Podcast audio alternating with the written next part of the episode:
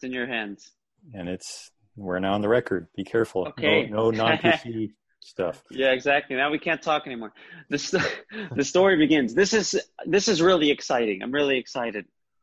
We're starting a new chapter, chapter 35. I have a new notebook. All right. So I'm looking forward to filling it up. Wait, is that a redacted copy? I saw markings on there. Yeah, see, there's black marks on there. Oh, it's highlighted. It looks green, like highlights. Original. It looks like it's been redacted, like it's been like blacked out from the screen.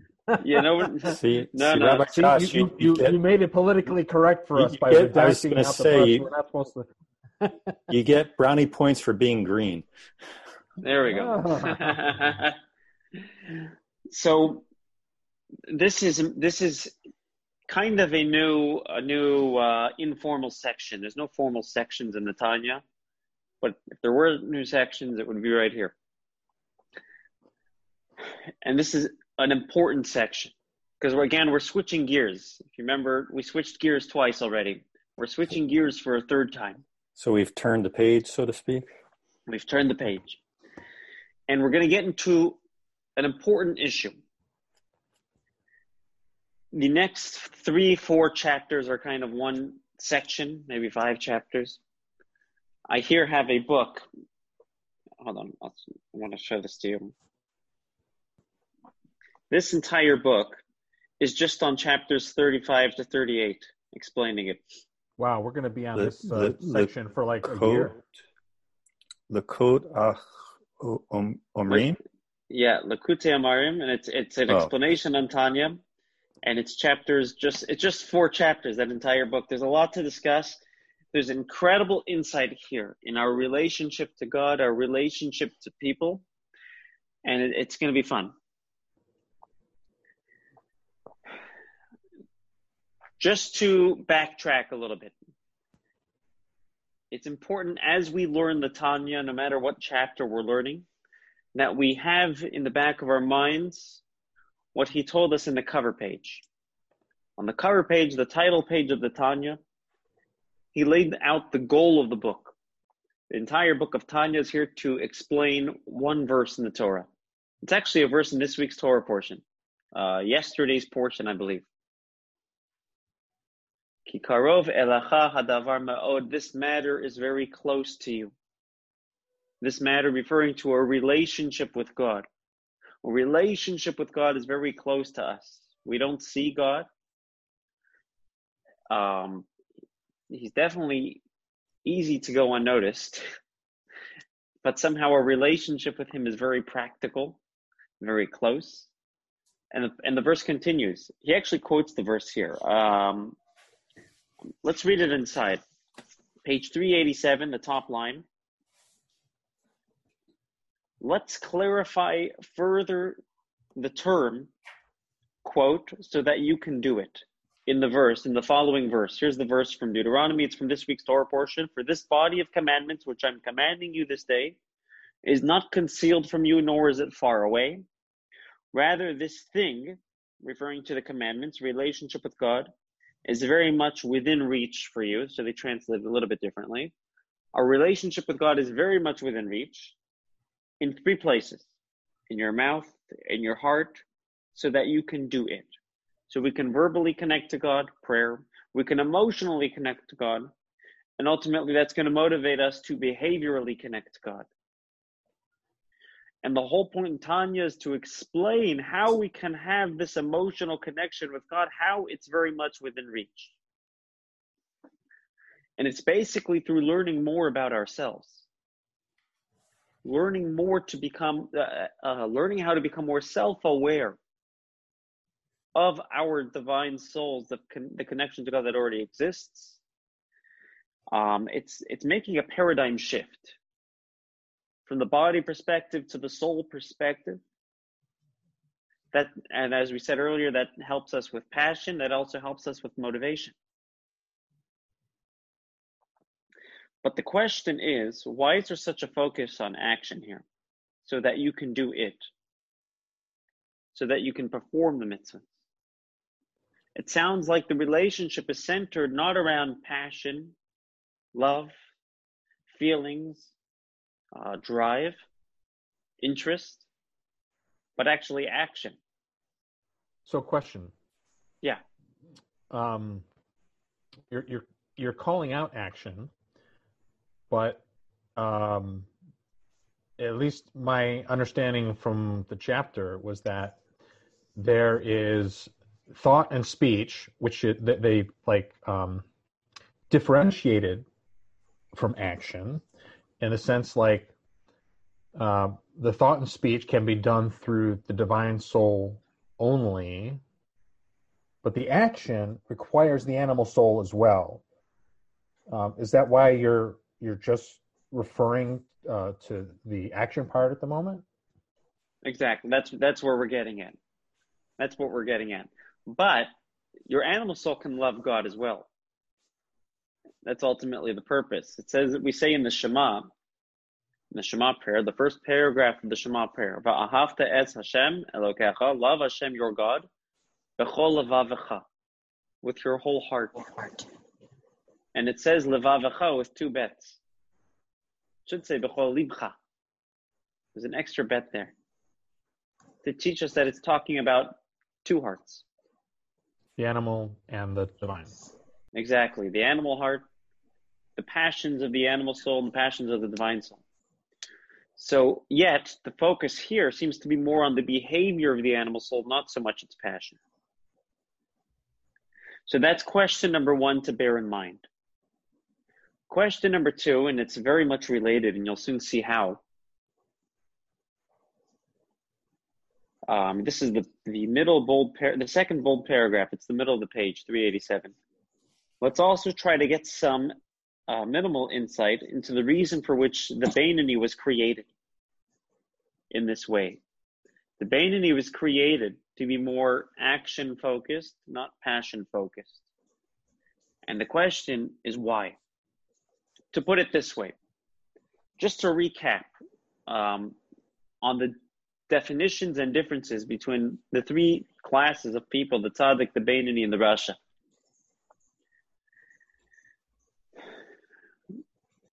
They're usually translated as the Tzaddik as the righteous person, the Rasha as the wicked person. And as mentioned earlier, we really need to stay away from those translations because they're going to jade our understanding of what they truly are, who these people truly are. So a Tzaddik is not a righteous person. I mean, he is a righteous person, but that's not what a Tzaddik is. A Tzaddik is a person who has mastered his divine soul, has totally internalized his divine soul. There's no space for the animal soul, no room for it. Definitely not behaviorally.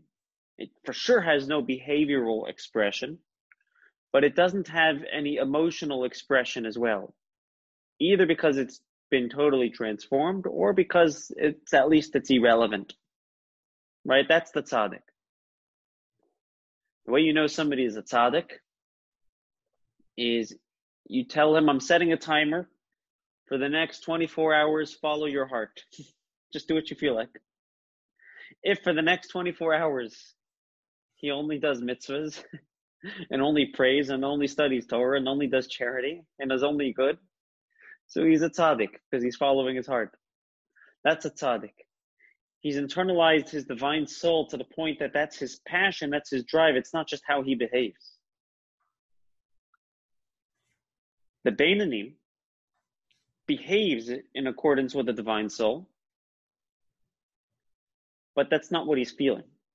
The Beinoni has a little bit of an inner conflict, which is kind of essentially what the Tanya is trying to resolve. Help us resolve this inner conflict. In other words, the Beinoni wants to sin. He ain't going to, right? The Tzaddik for sure doesn't sin, but he doesn't even want to sin. He doesn't have that drive. The Beinoni wants to sin. He has that urge. He doesn't want to sin, but he has that urge to sin, the drive. He's not going to. He's in control of his divine soul just enough so he can control how he behaves, not enough to control what he feels. Make sense? And then there's the Rasha. The Rasha doesn't mean a bad person or a wicked person. necessarily, but it means the person who's not in control of himself. Because he not only wants to sin like the Beinoni, or has the drive to sin like the Beinoni, he's human, but he actually does sin. He actually does lose control. Right? So in order to understand this chapter and future chapters, we have to have those three definitions clear. Are we clear? The tzaddik not only refrains from sin, he doesn't have that drive. He's passionate about God. He's totally internalized the divine soul. The Rasha is the other extreme. He not only wants to sin and is driven toward sin, has those urges, he actually does it. The Beinoni, the middle guy, in-betweener, he's in between both. He shares qualities with the tzaddik in the sense that behaviorally he's not going to sin, he's in control. Emotionally, he's like the Rasha.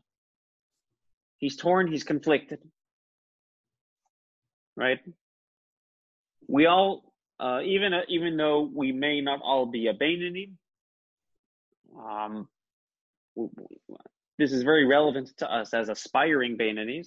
We definitely share conflicts that the Beinoni has, this inner tension of behaviorally being involved in the right place, but not feeling like we're there emotionally. So because the Beinoni has this inner tension, this is a big struggle that he's experiencing in life. He's constantly struggling. And we all know what struggling feels like. We all know what the Beinoni feels like, or what the aspiring Beinoni feels like. Aspiring Beinoni is my PC way of saying Russia, by the way.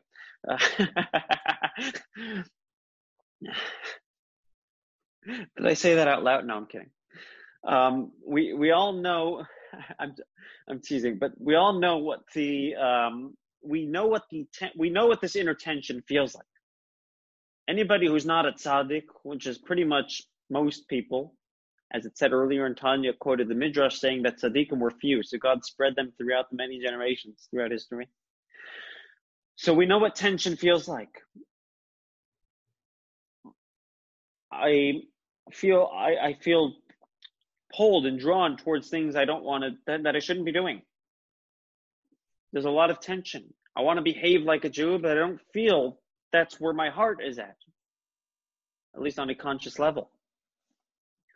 And I'm constantly fighting with my animal soul. Constant battle.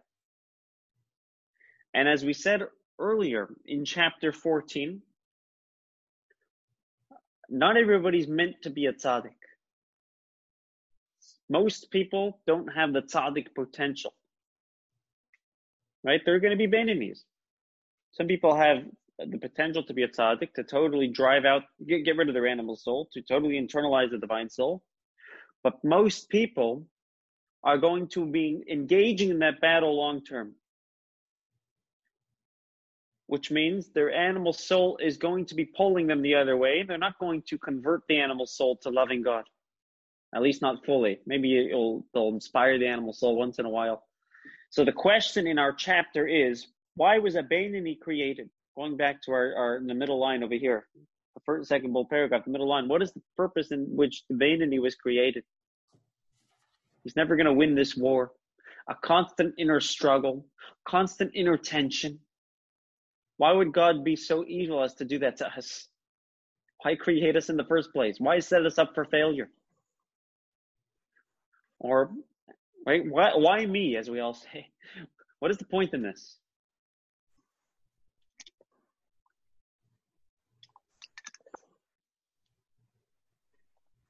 It's fighting with the animal soul. We're constantly fighting, trying to behaviorally engage in our Judaism. Emotionally, we're never fully there. You can grow up in the most Hasidic neighborhood, in the most sheltered neighborhood, and you're still going to have an animal soul because that's what God gave us. It might have less exposure, might have more more refined drives and lusts, but it's still going to have that self-centered or self-oriented drive that we're constantly going to be battling with. Again, remember who the Tanya was written to originally.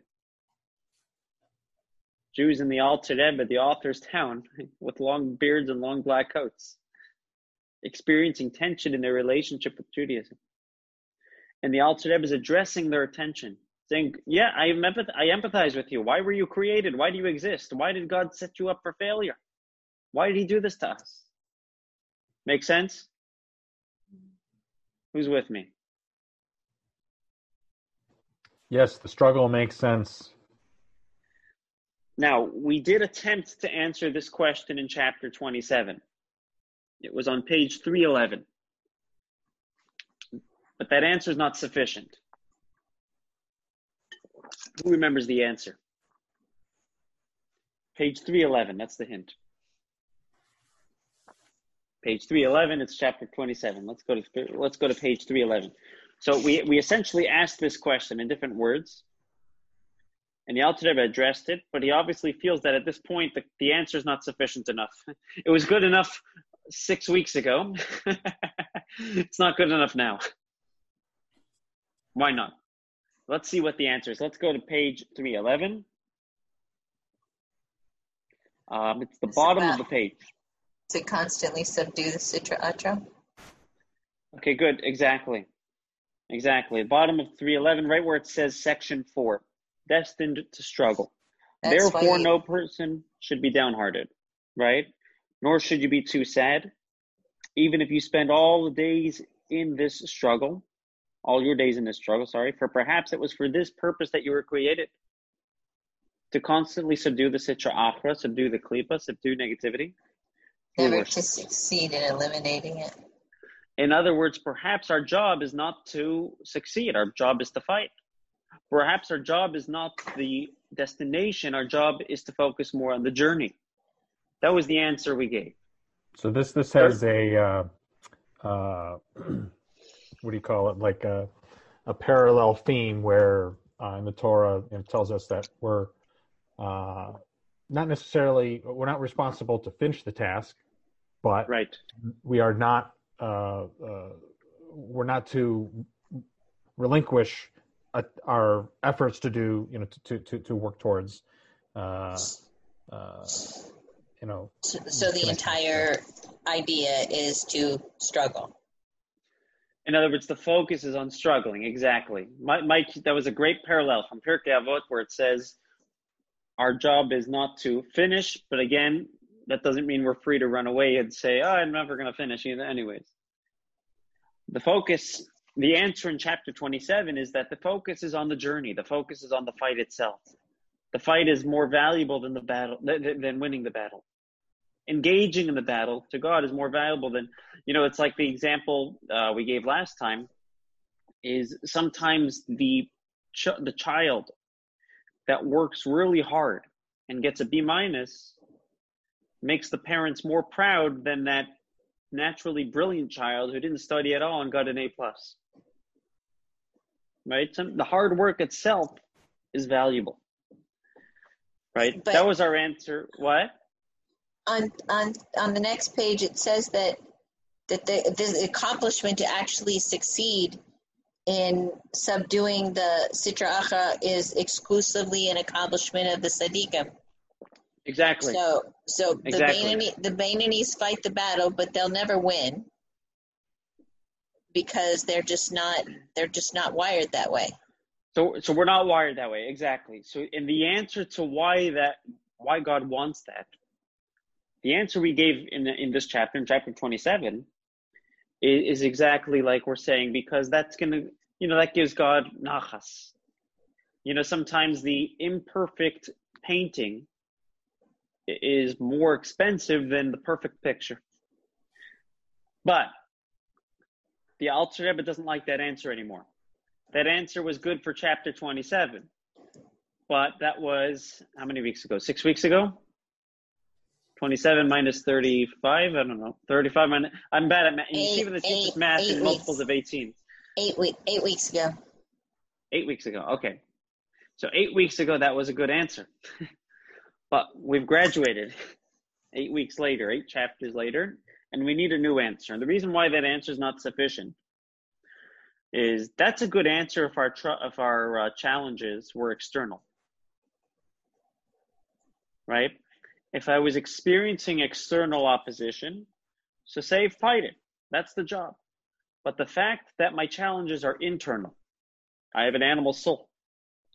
That's not just, right? It's not just an external distraction from another person or from life or whatever it is. It's actually coming from within me. It's an actual emotion.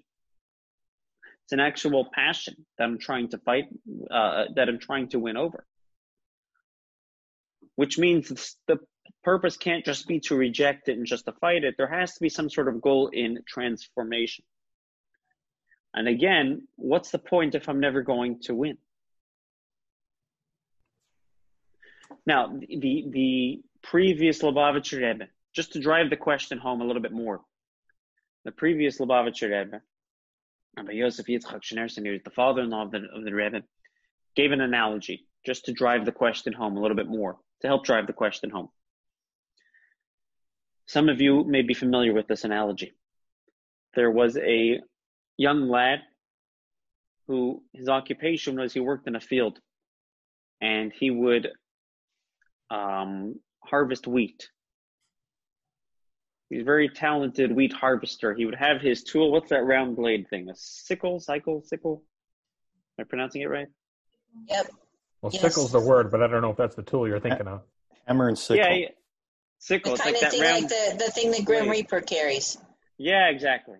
So yeah. He's holding that Grim Reaper tool, and he's slicing away at this wheat, and he has a very unique way of slicing away.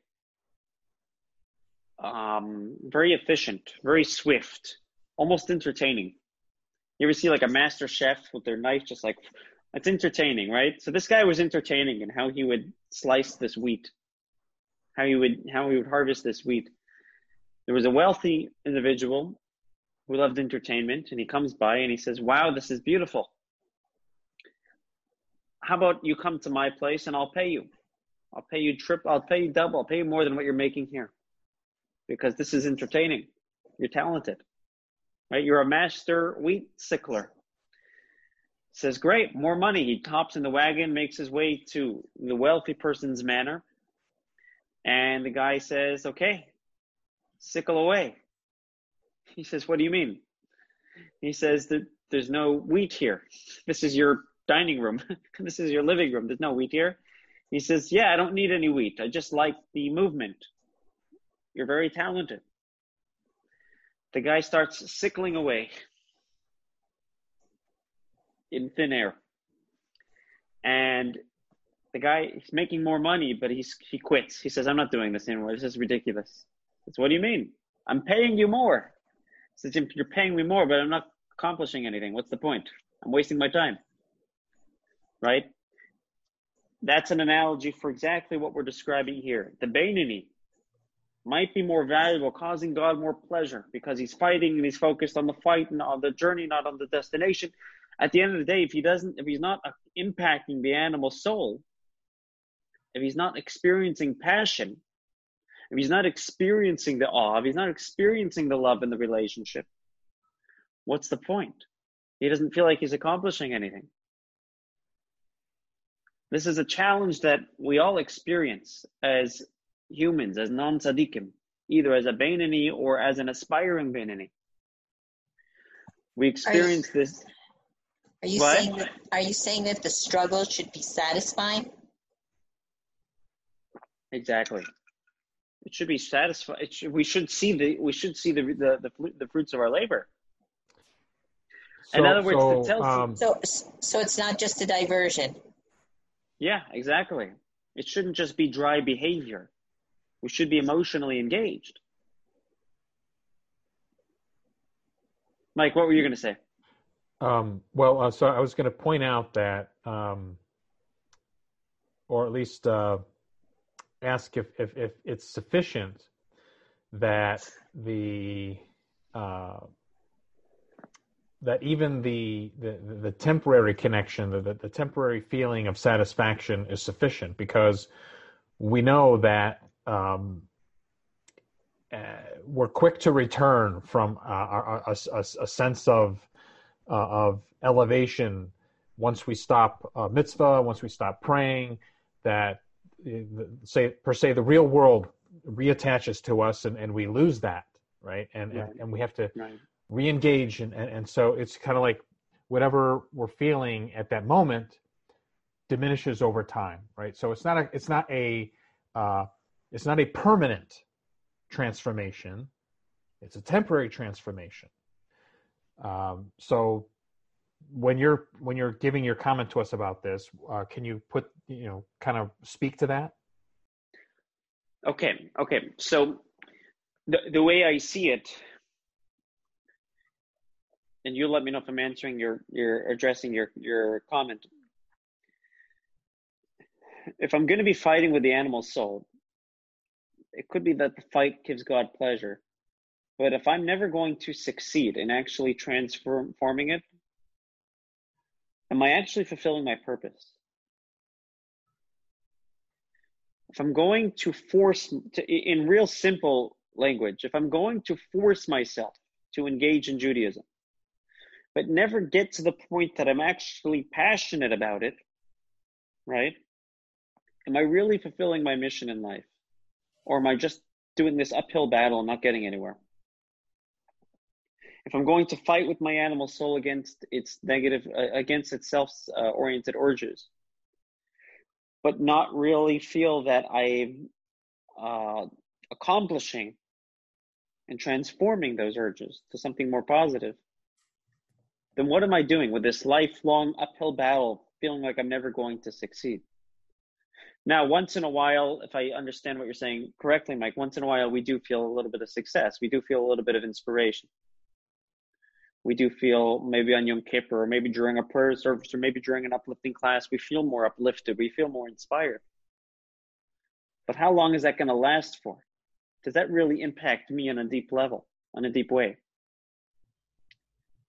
If I don't see the long-term effects, have I really transformed myself? Have I really fulfilled my purpose here? Yeah, I guess I liken this to Rabbi Raleigh's discussion about why he doesn't want people to be inspired by what he's doing or what he's saying, because inspiration is fleeting, right? You're in the moment. You're connected. You're feeling great, and then the sermon's over. You go home, and the next day it's like, well, that was yesterday. Today I just feel like myself again, right? And so the same thing with this connection with Hashem. You when you do a mitzvah, you have that connection, that strong connection. When you're praying, you have this connection. But then you go to then Monday comes, and you go back to work, and your head's down, and it's kind of like that feeling is diminished. Exactly. It's right. Which means that feeling's not there anymore. That's because it didn't have a strong enough impact on our animal soul. It just impacted our divine soul, right?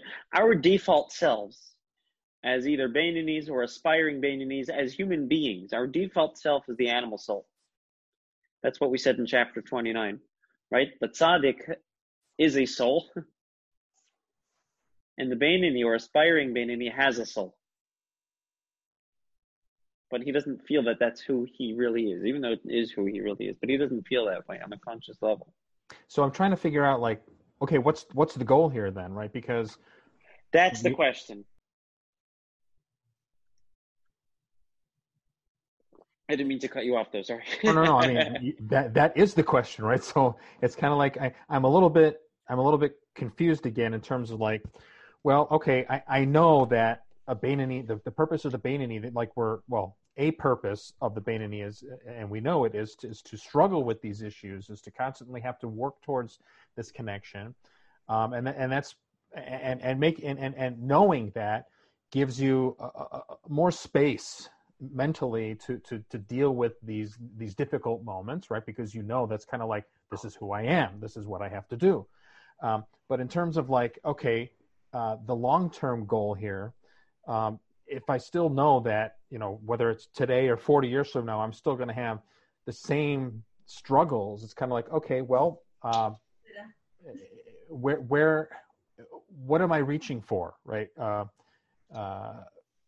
Maybe it's a matter of, okay, I have to take pleasure in every connection that I make, and remember those and accumulate those and hope that they compile, on compound on top of each other to give you that sense over this long period of time that, like, okay, even though one moment in time feels like nothing, all these compounded moments make something, right? Right. So I'm asking you this question because I'm not clear on what the goal is. Well, that's the question of the Tanya. What is our goal here? If we're fighting this uphill battle to never succeed in emotionally transforming ourselves, to never fully succeed, well, we can definitely behaviorally engage in our Judaism, but we don't feel like we're going to fully succeed in emotionally engaging it, maybe partially, maybe sometimes. What is the goal? This question of the Tanya that we're addressing, and this is a serious issue.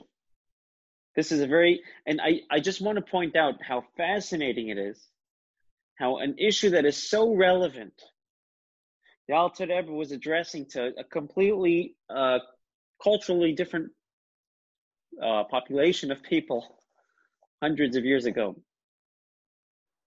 It's incredible. It's very much incredible how a Rebbe can connect to such diverse people. Us growing up in the United States, in California, and Jews in the shtetl hundreds of years ago who didn't have nearly as much exposure. But it's fascinating. For some reason, I'm stuck on that point and I can't get over it. It's fascinating to me. This question is based on what we call in psychology a cognitive distortion. In real simple language, it's based on an assumption. Any question we have, any challenge we have, is based on an assumption. And for some reason, we assume that in a relationship, passion is more valuable than action. And the Alter Rebbe is going to guide us in making a paradigm shift. And this is going to be useful in all relationships. A paradigm shift in re-understanding our perception of relationships, re-understanding the value of relationships, and re-understanding Judaism's value of relationships. And the shift is, and this is basically a spoiler alert, but it will help clarify things. The paradigm shift is action is more valuable than passion. Because not only is passion there to motivate action, it actually creates a deeper sense of intimacy. Action creates, it's counterintuitive, but action creates a deeper sense of intimacy than passion. It can, because it's very often passion can be self-centered, self-oriented. But they go hand in hand. So the passion leads to the action. In a perfect world, they should. They should go hand in hand. But sometimes we feel like we have sometimes we feel like we have action with no passion. And now we're focused on trying to gain passion, assuming that that's the goal. And we'll soon explain why it's not, and how we can have a deep intimacy, a deep relationship with God with action, and how passion can actually obstruct intimacy. It's ironic, but sometimes seeking passion obstructs intimacy. I was counseling a couple last week as part of my internship, and they're going through a very difficult patch in their relationship, which is why I didn't tell them that I'm just an intern. No, I'm just kidding. Sorry, I just crack myself up sometimes, but okay, John, erase that from the record. No, I'm kidding. Right. It's too late. I'm not sure I know how to do that, unfortunately. So, okay. I'm going to have to go back and watch that again. Sense of humor. I've never seen him laugh this much. It's because he's drinking something different in that. Exactly. What's the alcohol content of what you're drinking? Somebody slipped something in that Snapple. Yeah. Whew, okay, so there's a brand of Snapple that I've never heard of before. It is diet. I don't know what's in there, but alcohol. So I'm counseling this couple. They're going through a very difficult patch in their marriage, in their relationship.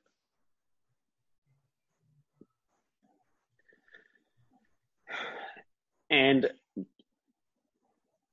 from my perspective, I'm still working on how to do that, but our goal is a paradigm shift in their perception of how we understand relationships. Because what they're trying to gain is an experience.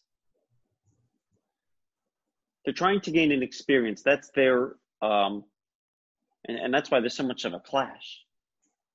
They want different experiences with each other. Or they're just burnt out from trying to gain that experience that they've been trying to gain, that other therapists have been failing with them. This isn't their first counselor that they've seen. But what they really need is not an experience of each other. They actually need each other. I'll give you an example. I said to the husband, I said, what would you like? Suppose a miracle took place. Some things are better. What is one small difference you would notice? You woke up in the morning, things are good. Things are better. Nobody told you this miracle occurred. It just did. One small thing you would notice. He said, my wife would smile at me. I said, good. I turned to his wife. I said, do me a favor, turn to him right now and smile. She turns and goes, did it work? No, of course not. Because you don't want her smile. What you want is her to smile. And there's a big difference. You don't just want the experience of the relationship. It's part of it. But you want the relationship itself. Because just a smile, if anybody just smiles at you, I could smile. It's not what you want. You want her to smile. What you really want is her. I said to her, it's the same question. What do you want? If you were to, a miracle were to occur, something good, something different were to happen. You wake up, things are good.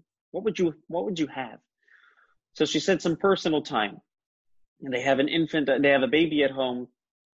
She's working. There's a lot going on. She feels like she has no space. And by the time the evening comes, she's wiped out. So I said, what if you had to fight for your personal time, but you finally got it? Would you be happy? No. She wants her husband to give the personal time, to grant him that personal time, to respect that personal time. For the husband to respect her desire for personal time is for the husband to actually respect her. It's reorienting the focus of the relationship.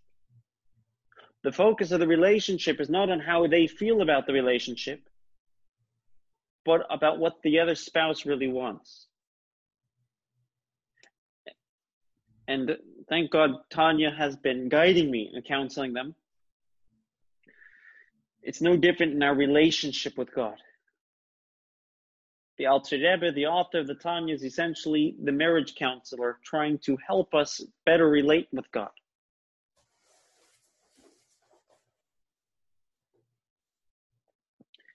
And he's going to guide us in making a paradigm shift.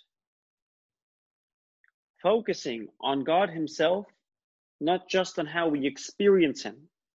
And he'll show us how that is a very deep experience. Now, that's our goal. And ultimately, we'll discuss in chapters 36 and 37 how this is actually the purpose of creation. This is why God created the world in the first place. And we'll talk about that soon. But as a preamble, as a introduction, he brings an analogy from the Zohar. So the question So the couple that's having counseling. So they need to work on their relationship with God. So they will need to work on themselves. So it's also their relationship with each other. So once they've got their relationship, what they understand with God, they will be able to understand the relationship, what each other needs. So that they can work it out. So they're actually understanding their own self and they're understanding each other's needs. Well, so you're making an assumption here that yeah. This couple believes in God. I know maybe they do, maybe they don't, but actually this is a curious question for you, Josh. I mean, what assumptions do you make about what this couple who's not necessarily Jewish, not necessarily believe in God, right? Good question. Even if they don't believe in God, the principle still applies. The principle of being able to make a paradigm shift from being focused on an experience, which is basically focused on myself, on what I want, rather than being focused on the relationship, making that paradigm shift is still very applicable. It's very abstract. To understand and experience based on, I don't know, it's just hard for me to grasp. Doesn't it boil down to you get from a relationship what you put into it? But the problem is when a relationship is focused on what I get from it. So it's a given. No, not as a result or result or reward, but just naturally what you bring, you get what you give. Definitely. You get what you give, but there's a certain, I think John F. Kennedy put it very well. And actually in many therapists or some marriage therapists actually have the JFK marriage question that they ask their clients. Ask not what what your relationship could do for you, but what can you do for the relationship? Right. I've heard this. In other words, going back to the issue that we've been describing, the tension that we're having in our battle of the animal soul. What we're basically saying is, what am I going to experience out of this? But it's not about your experience. It's about you contributing to the world. Exactly. Yeah, that will lead to an experience, though. But it's not, the experience isn't the focus. With the couple,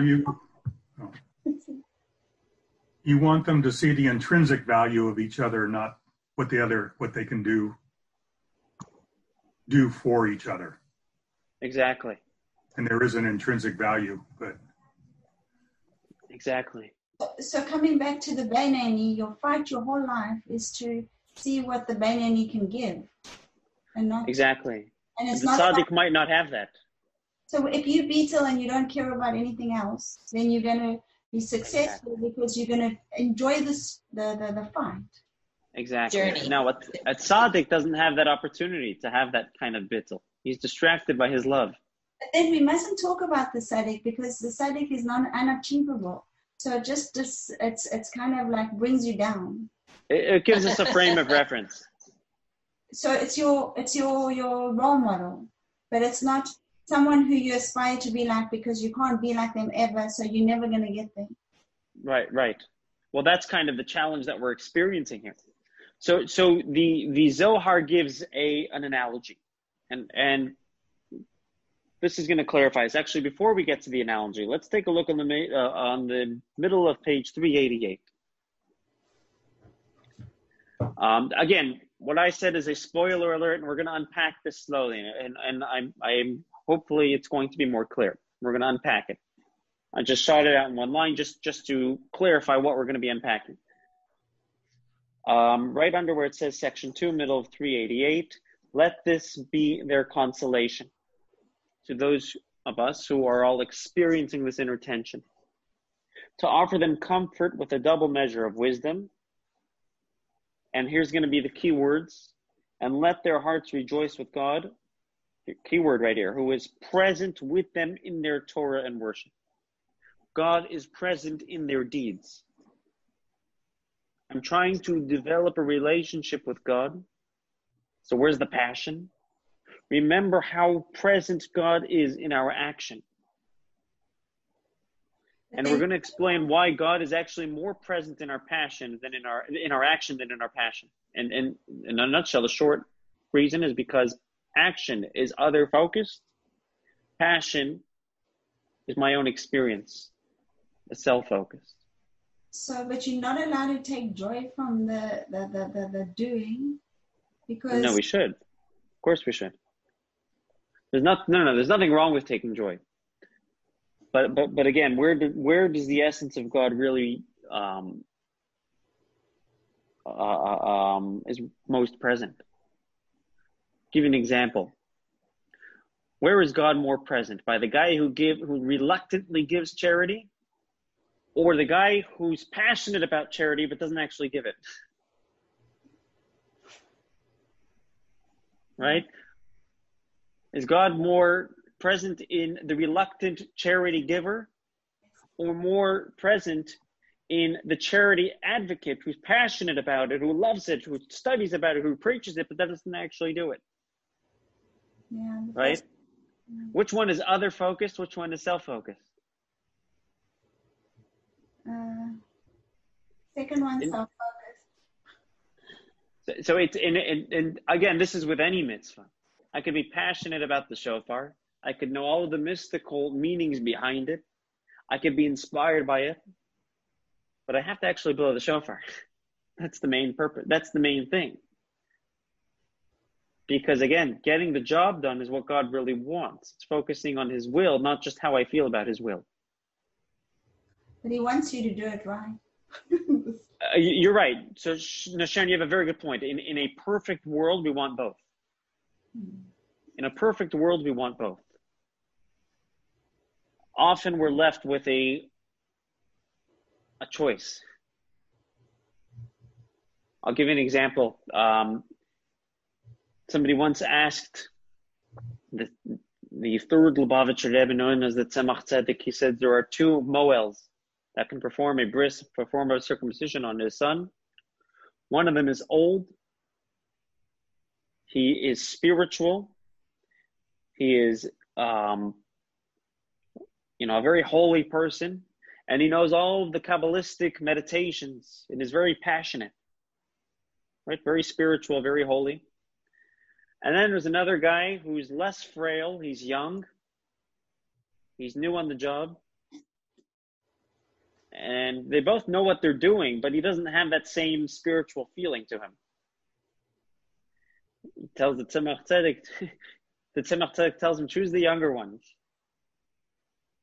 He might be passionate, but you got to get the job done. You got to get the job done right.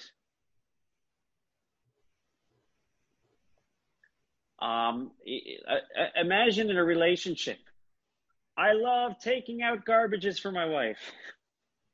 I love taking out the garbage. I'm passionate about it. I think everybody should do that. Lynn doesn't believe me here. She knows the truth.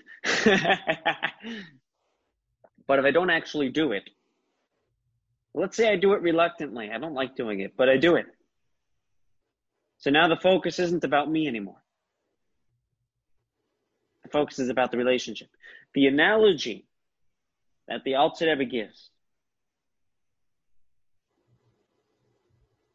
Okay, the question is, should we continue with the analogy tonight or next week? We'll take a vote. I want to ask a question before the analogy. Can I ask a question about the old guy? So why did he not want the old guy to do it? Because he's got more experience, or he just because he's more frail. So in other words, the spiritual passion that he has doesn't trump the functionality. Okay, so he's dangerous. I guess he's dangerous or less reliable. And then you've got me going like... The younger guy has steady hands. The older guy. Sensitive. It's a very sensitive issue. That's it, yeah. He's got history, and he's got value, and he's got skill, and so unless it's dangerous, you should take the older one and let the other guy learn from the older one. Yeah, exactly. So in a situation where the guy is just too old, you know, forego the passion and go for the action. Yeah. The older guy also brings not just experience, but he brings the wisdom of his learning. So I don't know. I feel like certainly. I feel Definitely. Like you're right, Sharon. You know, a more practical example. You know, I'll give you an example. Many years ago, when I was in yeshiva in Florida, in Miami, there was an Israeli buddy. He was probably in his 40s, 50s. He used to hang out in the yeshiva. Great guy. Very nice guy. Very spiritual person. He was not an observant Jew at that point, but a very spiritual person. And I mean like spiritual, like I'm pretty cynical when it comes to these things, but he's a, you know, some people have like a sixth sense and they can just understand people on a very deep level without knowing them very well. And they can just, there's a certain sensitivity that he had. It was really interesting. There was many situations where he just like made very interesting judgment calls on situations where it's like, wow, he's just very sensitive. And he's a spiritual person, loves to meditate. He wasn't yet observant at that point. And we're both hanging around. I said, hey, let's put on tefillin. We have a couple of moments. My tefillin's right here. Let's put on tefillin together. A mitzvah for God. He says, no, thank you. I said, why not? He says, I'm not feeling it. I have to feel it. I need to be genuine. I have to get into the mood. I have to meditate. And I'm just not in the mood. I'm not feeling it. Now, while I respect his... I'm not here to judge him, God forbid. I'm just learning a lesson here. While I respect his drive for genuinity, I don't know if that's a word or not. Is genuinity a word? It is now. Okay, it is now. While I respect... Genuineness. There we go. While I think you need the nest. Yeah. I like the unity. While I respect his genuineness, essentially... The focus of the act wasn't centered around God. It was around how he felt about God. If he would have done it anyways, whatever, I'm not feeling it, but this is what God wants. So now he reoriented the now it's more divine focus, more God focus, relationship focus. But because it's how he feels, now it's divine, it was self-focused. I'm not here to judge him and say he's a selfish person. That's not my point. I'm just learning a practical lesson, a practical application of what we're studying here. Making that paradigm shift is key to not getting frustrated with our struggle, with our internal struggles, and feeling that, hey, why am I sometimes not interested in my Judaism and I'm just behaviorally engaged? Understanding the value of behavioral engagement as being relationship focused and passion as being more self-focused will help us gain an appreciation for our lack of passion that we often experience. We'll discuss this more. We're going to discuss this more next week. Next week we'll get into the analogy and we'll explain in text and in further depth how sometimes passion can get in the way of a relationship. Sometimes love, they say love is the leading cause of divorce.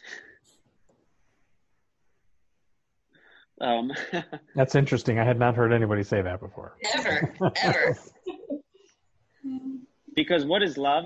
It's how I like to experience things. So why is this about me? It's like saying water is the cause of thirst. Yeah. Can I just say something? You, like in the hospital, you get a number, you 16496-001. So you're taking out the passion. You're taking out your number, you are, you part of a thing, you work towards a common goal, but you're not you. Okay, good point. Very good point. The point... We should have passion. We need passion. So if you put on that tefillin with passion, you become part of the process, and you're not doing it just rote. You're not just a body. You're a body and a soul. 100%. Without passion, it's dry. It's mechanical. It's not meaningful. It might seem disingenuous. Yeah. We need passion. But what we're discussing here is, what about if I don't feel that passion? And you make yourself feel that passion through your soul, through your body, through your intellect, through your chachmah. You're right, but 100%. But that's a lifelong process. And what we're saying is, even if I try to gain that passion, it's never going to be fully internalized. But why? But that's what you have to strive towards. It's your journey. We have to strive towards that. But the reality is, we're not going to be a tzaddik. But you're not going to be a tzaddik anyway, so don't bother about it. But that's the point. So in other words, I'm still. If I'm not going to be a tzaddik, I'm going to have some struggle. They go hand in hand. Okay, I get it. If I'm not going to be a tzaddik, that means I'm going to have some minute level of self-interest. Yes, but you're human, and you're not the 164960001. 100%. In other words, I think Sharon, what you're saying, there has to be a balance. Yeah, there has to be a balance, and you have to make to do the action to be godly, to make the relationship. Now, I'm not suggesting we do away with passion. Oh, okay, just checking. Agree with you 100%. I'm not suggesting we do away with passion. The question is when the passion isn't there, and yes, we're going to work on it. But at that single moment, I'm frustrated with myself. You do it anyways. Because I'm frustrated with myself. I want to be engaged in this relationship, and I'm behaviorally engaged, and I'm having difficulty emotionally engaging myself. And what you're suggesting is, emotionally engage yourself. You're right, and we're going to work towards that. But until then, I also have to realize the true priority of the relationship, which is the relationship, not how I feel about it. Right. Make sense? Okay. One more question. Yeah. The question is, remember when you are not connected to your soul, you've got a heart of stone. So when you don't have passion, your heart's stone-like, then you don't. You need to work towards hitting the stone and breaking it open and getting the energy. And I heard that in the thing. So then make the 100%. Passion. Hit the stone. 100%. 100%. But even when I have that passion, like what Mike said earlier, it might be a momentary passion, which leads to the question: why am I fighting so hard for something that's not going to last? Now, I should keep fighting, no question. Yeah. But this is kind of just a reminder that, yes, we need that passion. The passion's a necessity. It is. Because we have to be emotionally engaged in our relationship, with people, and our relationship with God. But when it becomes the focus, when I become passion focused, not action focused, that's when it becomes scary. Doesn't the fight bring the passion? That your internal struggle or your choices, doesn't that feed the passion? It does feed the passion, but there's still going to be a battle there. Right now I feel the passion, tomorrow I don't. You know, when I do shacharit in the morning, I don't like mornings. I have no spark to make me start doing shacharit, but I make myself do it, and then I feel good when I do it. But right before I do it, it's been that way my whole life. My wife said, "That's a beautiful example." Dancing, I don't want to go dancing, but then I go dancing and have a good time, and shacharit, and I feel good. But I have to make myself do it without passion, because I don't have that passion in the morning. Right. And now it became relationship focused, and now you're passionate about it. Yeah. He's still striving to be passionate about it. It's still the morning. Well, once I get going, I get passionate, but I don't feel the passion before I get going. Now, Sharon, Sharon, I think what you're asking is brilliant. I think it's very important that you raised this issue, because there's different parts of Tanya for different times in our life also. You know, there are times in our life, there's different, we go through stages. Our life goes in waves. There's times where I need to break open that stone so the water can gush out, so I can feel the passion. And there's times where I need to be, you know, not passion focused. Interesting. Right. But no, I think you're right though. We shouldn't just be a number. We can't be robots. That's the bottom line. Yet to contradict itself. So either I'm not getting it, because the Tanya said we have to work towards the drive. We have to work towards getting the passion. We have to work towards the doing.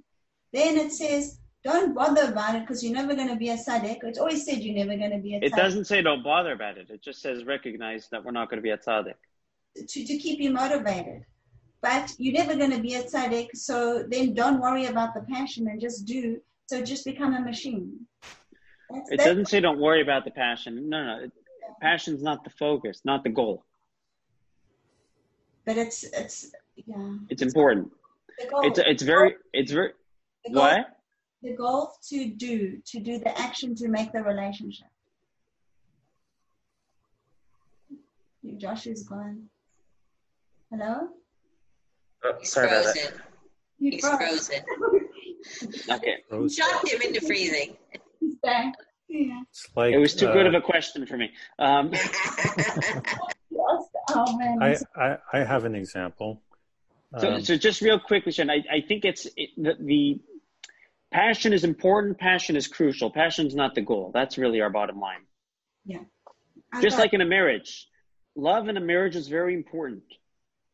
But when love becomes the focus and the goal, the end, the begin all end all, then it doesn't become other focused. So this couple needs to make sure that every action in their life is done. The baby's looked after, everything is in place, and then after that, the passion can come. Is that what you said? Exactly. So they have to make sure that it doesn't have to be there immediately, but they have to work towards it when they've got everything and they're doing within the relationship of being a healthy couple. Exactly. Okay. Exactly. I have an example. Yeah. So when I was in high school, I ran track and I absolutely hated it. I wasn't good at all. I usually finished last place, but I still did it. And sometimes wondered why I was doing it, or people would wonder why I was doing it. And I had a word I made up. I said I was just doing it for the beluga of the competition. But I was never going to be the first place finisher. If my goal had been to be the first place finisher, then I should have quit right there. Right. That's a good way of putting it. Readjusting our goals. Well, actually, I'm curious. So John, what was your goal there? Running away from the beluga. Yeah, it was all about the beluga. I will say this. So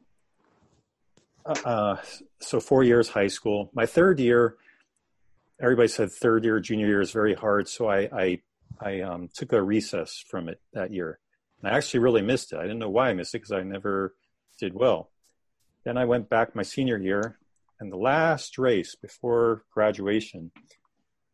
So I had a new goal. I had never, so one of the events I ran was the 440 quarter mile.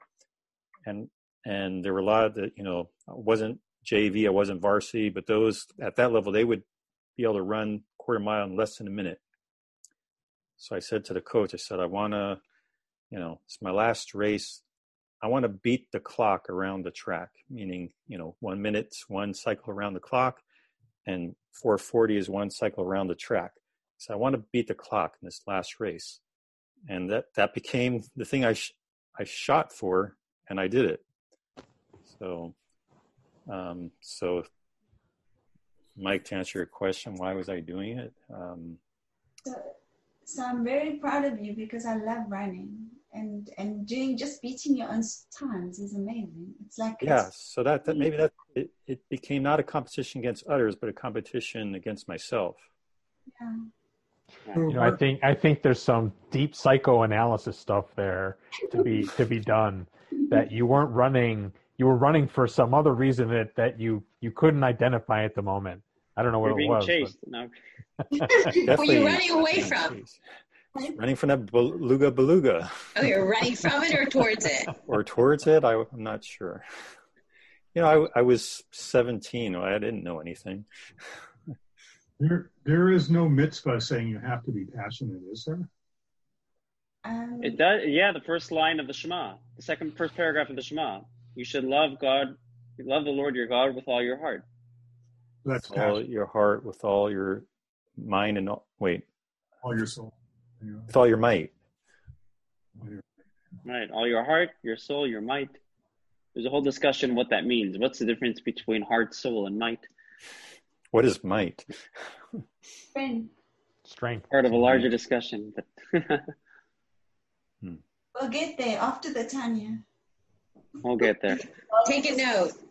Oh, should I? One day we'll have a class on davening. Should I have stopped recording already? Yeah. It's not a bad time. Stop. My story, and I'm sticking to it. Okay. All right. There we go. So you didn't say that, and then I didn't stop.